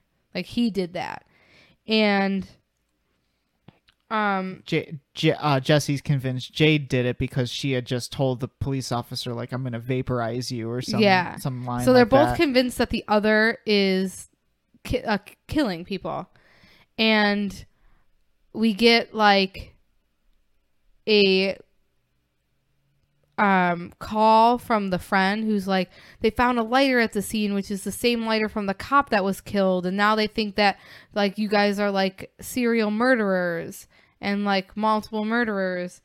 And they decide Jesse and Jade to go get married at this like seedy marriage Backlot, like, like marriage motel. Sure. and so they get married and then they in their room.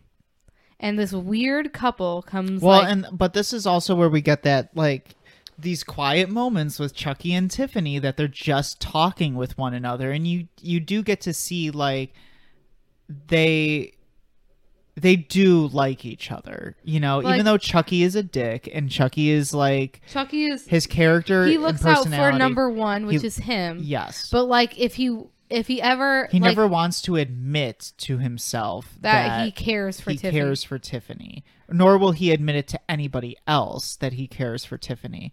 But it's these quiet moments where they're just like hanging out with one another and they're just talking that are some of the best parts But of this movie. But Chucky needs to realize that Tiffany is the only reason he makes it to these newer movies. Or the new but he does, yeah. Like, well, I'm, without Tiffany, the TV show does not happen. no, no, they're accomplices. Like Tiffany is what allows Charles Lee Ray to be But this is like it- Chucky. It, it's the Harley and Joker scenario of every time that we leave a movie with Tiffany and Chucky like trying to kill one another or hating one another, the next movie it's always like the relationship is is back because even when he's like, "I'm gonna kill her," it's like, no, you're not. you can't stay away from one another. like you, lo- like you hate her, but you love her, So and no, like ma- no matter she hates where we you, leave, but she loves you. So like the first season, if I remember correctly, and I'm spoiling it, so skip ahead for anybody that hasn't watched season one of Chucky. Um, the first season kind of ends with Tiffany like kind of blowing up the plans, right, for uh, Chucky to get all of these versions of himself across the United States. She kind of puts the kibosh on it. So this new season, based on the trailer, is going to start with Chucky trying to get his revenge on Tiffany. But I uh, am 100% certain that the second season will end with Chucky and Tiffany being back together and being accomplices once again. I mean, she loves Chucky so much. She She is- just gets mad at. They get mad at each they other. get mad at each and other they lash because out. Tiffany wants Chucky to love her the way she loves him, Mm-hmm. And Chucky wants Tiffany to stay out of his business. Yeah, Tiffany's mother always said um, that you you can cook as much as you want, and all the uh, he, the least he could do is the dishes. which comes to a head is the one way you could always drive Tiffany and Chucky apart is that Tiffany is like very traditional homemaker Mm-hmm. and all she wants is for I mean in their alternative way she wants Chucky to be like the husband all you have to do is do the dishes and appreciate the food We almost get in this movie like we get very close to sitcom, like uh, uh, what do we got? Like a Full House version of Chucky and Tiffany being domestic. because he's like, "Oh, you make the best Yeah. meatballs," and and then you get the uh, the dishes aren't going to do themselves, and she's like, "What did you say?" Like, it it implodes on itself because, Because- these two characters and these two personalities are so combative with one another and what makes a movie I, I think what makes a movie endearing is when character drives story and not story driving character. And I think in this movie we really, really nailed that down where every decision in, that's made in this movie is driven by the characters and how they interact with each other and how they react to the situations. Because it's not like sure if we want to get chucky from point a to point b like we can get him to point a to point b but it's better to let his character decisions drive him towards getting to point b. So it's like that's where you hit the roadblocks in the in the way where chucky and tiffany probably could have 100% gotten their plan completed if their character flaws didn't allow them to lash out at one another and cause chaos. But that and and that's what I mean when we say we get like this fleshed out version of Chucky because now his character flaws are on display. Yeah, and we really see this relationship between the two of them, like how much he loves her in this next scene where Tiffany's pissed off because this weird couple came in and they stole the wallet of Jesse.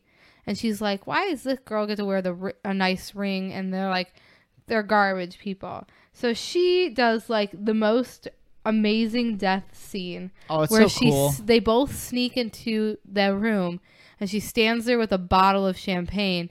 Both of the people see her in utter horror and she throws the bottle of champagne at the mirror above the bed and all the shattered parts of the mirror not only pop the waterbed but also kill the people and Chucky looks at her and is like I love you. because I think Tiffany is supposed to represent um and maybe I'm looking too deeply into this, but maybe Tiffany is supposed to represent like the modern era of horror where it's like every kill that she has is really creative and crazy and Chucky is there representing that 80s brand of horror where it's like stab stab stab. And so when Chucky sees Tiffany doing these like wildly creative things that like, like, he didn't even I'm think about it's Chucky getting caught up to the modern day, And then you get this like weird doll sex scene.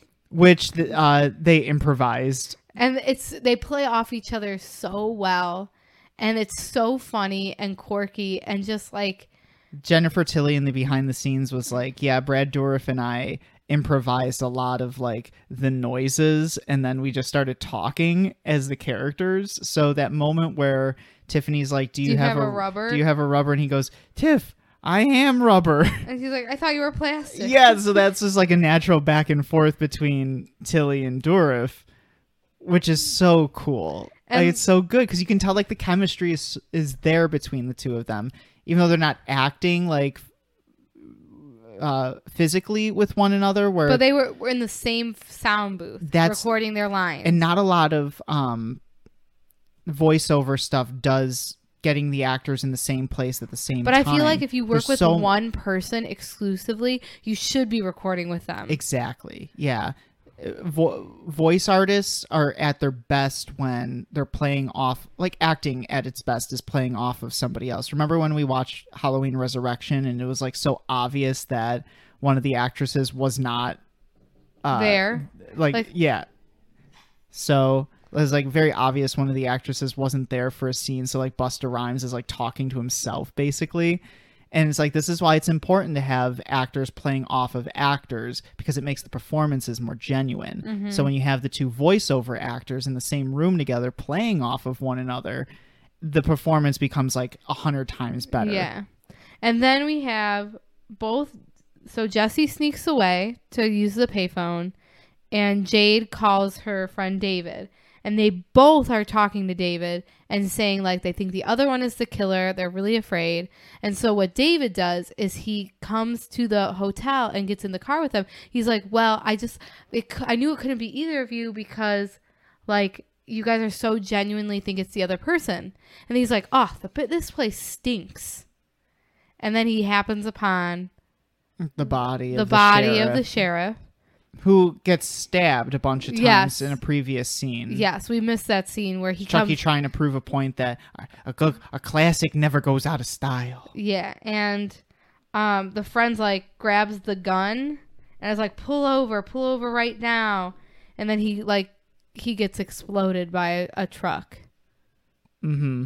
And so then Chucky's like, we have to switch cars because everyone's gonna be looking for this van.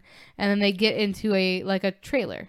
Well, Ch- Chucky and Tiffany then reveal themselves to Oh yeah, uh, big everybody, reveal. Big reveal that Chucky and Tiffany are dolls. They're alive. and they're they're like explaining it very clearly, like what's going on. And Chucky's just like, "Yeah, I've been through a lot." and they say we're taking your bodies. Yeah, uh, I like what Tiffany says here, where she's like, "These are like apartments where We're- we're, we're just, just renting, renting. it out, but we're looking for something a little bit more permanent, and that's where you guys come in. You were at the right place at the wrong time, unfortunately." Yeah. and then we get this this is like the where we get to Where- but- climax and very quickly. So Jesse the, and Jade are on the run right now because they're suspected of having committed all these murders. Yet Chucky and Tiffany are still trying to take over their bodies. Like my question, I guess, is like, what is their end game? Because if they take over Jesse and Jade's bodies, then They're just like Bonnie and Clyde on the run. Then yeah, they're still like fugitives. yeah. So wouldn't you want something like Andy, who's like inconspicuous? Who knows? Um. Then we have this the scene with the meatballs and the cookies, So where good. where Jesse and Jade are clearly manipulating Tiffany and Chucky, Jesse remembers that line that Tiffany said about the dishes. Mother always and said he you uses could do the it dishes. against Chucky to say she's not much of a housekeeper because she makes the food but she can't clean. And then the, Ch- Chucky says, uh, "Tiff, the dishes aren't going to do themselves," and that's where Tiffany loses Jade, it. Jade says, "You cooked. At least he could do his a, a single dish." And then it turns them against each other to the point where now they're fighting, and then we get the scene where like Tiffany they- gets punted into to the, oven. Chucky freaks out because that's Tiffany, and she Mhm. was just punted into the oven. And then we get like the the the whole trailer crashes. We're at the cemetery though, and we get both crispy Tiffany Crispy Tiffany. Yeah. and crazy Chucky taking these two to the grave site that's being exhumed. Chucky kills the guy who's exhuming the body. Oh, because they found the police found Charles Lee Ray's fingerprints, and they're like, "What does Charles Lee Ray have to do with this?" Like Yeah. on the dead bodies of the previous victims. So they're exhuming Charles Lee Ray's grave to make sure he's actually dead. Yeah. Um, and then we get like this thing where, like, we get so close, and then Tiffany betray Chucky, and it's like maybe we're just meant to die. Like we're Mhm. just our story is supposed to end, and um, Chucky's like f that, and like f- they have a scene where they're both fighting with shovels, and he oh, stabs. it's, and it's shot from like a bird's eye view. So you, it's definitely two people Yeah. in Yeah. costume, and then he stabs trick. Tiffany, um, and she lay lay their deed, and then Chucky's like, Because remember what we said. Chucky loves Tiffany, but if it came between his Tiffany goal. and his goal, he's choosing his selfish goal. so um, eventually, like. They get him where Chucky's trapped in the grave. A cop comes, and she's I missed this part. and um she's like look it's like this and he's like no one's ever gonna believe this and she takes the cop's gun and shoots him and he's like uh he's like i'll be back i was like i never stay gone for long he's like but dying is such a bitch Yeah, again, like that satire. like i'll be back but like f- dying sucks hmm and then um the cop is like oh my god and he sees tiffany and he pokes her and pokes her and she Well, goes Well, the co- the cops like no no one's, one's, gonna ever gonna He's believe like, no one's this. gonna believe this, but he, but he calls everyone. He's like, Jade and Jesse, like they're not, they didn't do it. So clearing Jade and Jesse, um, and then we get he pokes Tiffany, and she like comes alive to squirt blood on his face and give birth to like this like demon baby. I have to imagine because he's the baby is essentially born of Damballa, right? Yeah. So a spawn of evil Yes. and therefore can um, move quicker in the development process, right? Because it's only been like a day since Chucky and Tiffany, you Yeah. know, conceived. So it's like magic. Yes, a, a child born of voodoo. Yes. So then that's where that we, makes it that makes it more palatable for me, a little bit more understandable because I've always thought about that like how the hell is there a fully formed like fetus after a day? Uh, But- evil But voodoo. the great thing is, though, this is where we end, and it leads perfectly into seed. Well, seed doesn't come in, until six years later. I know, but, it like gives us the se- like it gives us a setup for seed. I don't think that Don Mancini had any plans to make a sequel to this movie, um, until like a little bit later, because it it seems like it is a movie that could potentially wrap up the franchise. where it's like we reinvigorated this thing. We made a, a one last Chucky movie where uh, we're gonna we're gonna get out of here with our hands clean and we're gonna make the fan base happy. But six years later, we have Seed of Chucky, which takes from my my memory of the movie, and again, we're gonna have to review it. But my memory of the movie is I love Seed of Chucky, but it takes all of the things that maybe Don Mancini thought everybody loved about Bride and turns it up to 11 and it's like too much.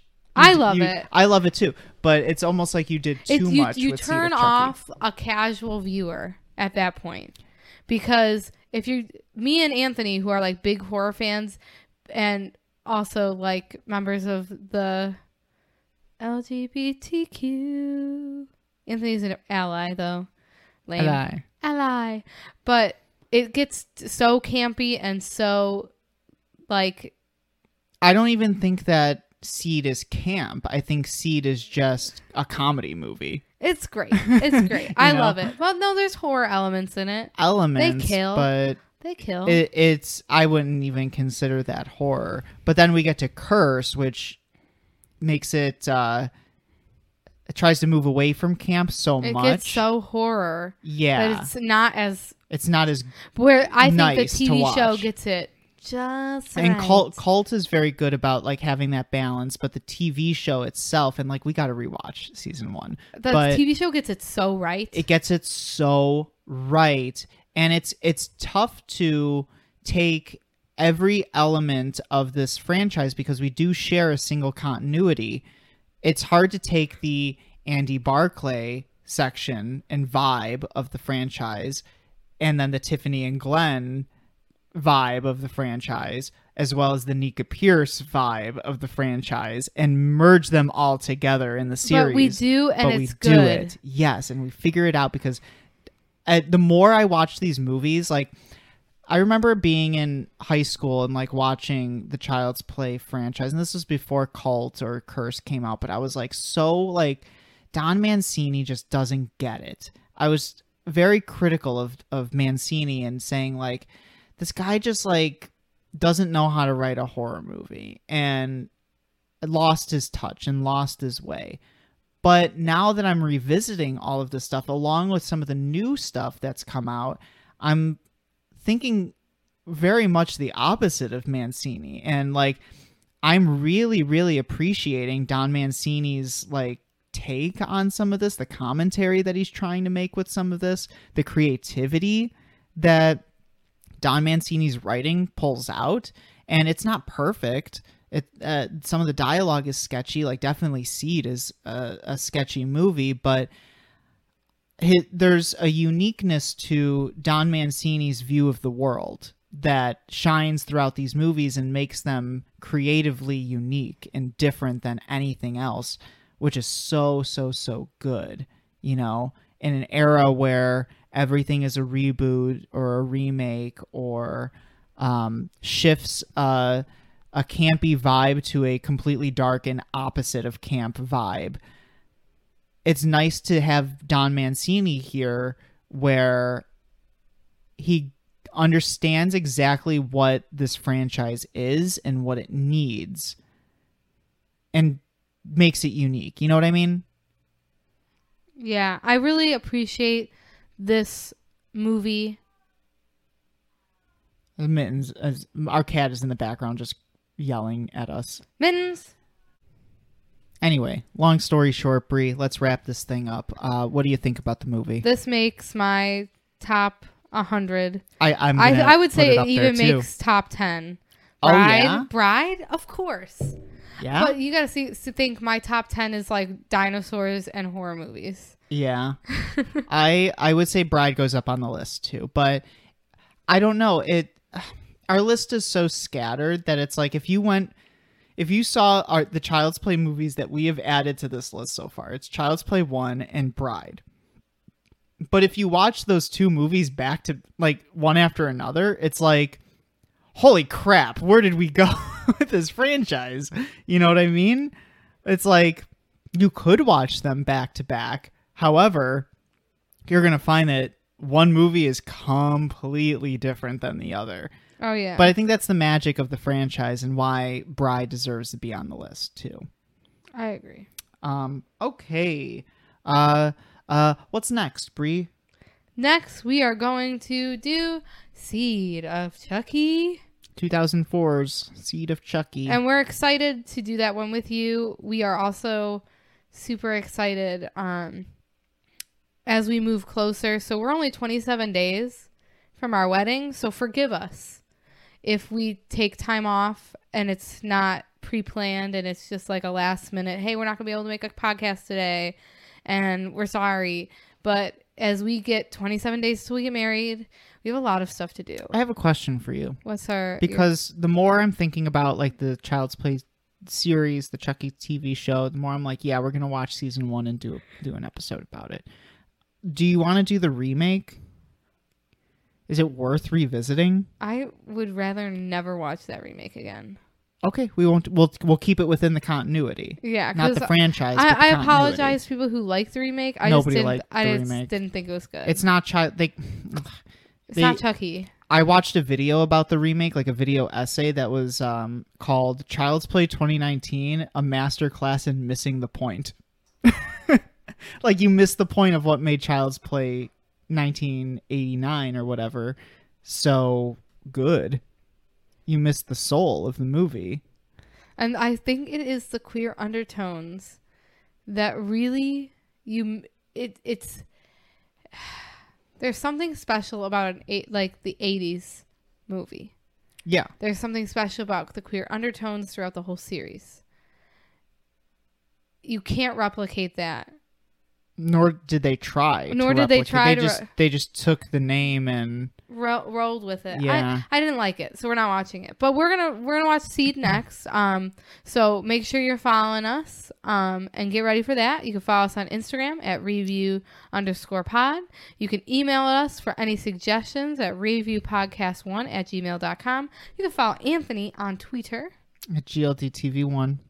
And if you want to get a hold of me, you need to find all the bits and pieces of me scattered across the universe, piece it all back together, do the voodoo ritual, and I might come back, but then that's your grave. Are it, Damballa. Awake. Um. Yeah, but you gotta say awake. Don't forget Awake, the awake. awake. And you need the amulet. eh, Yep. So without the amulet, it's it's useless. Give me the amulet.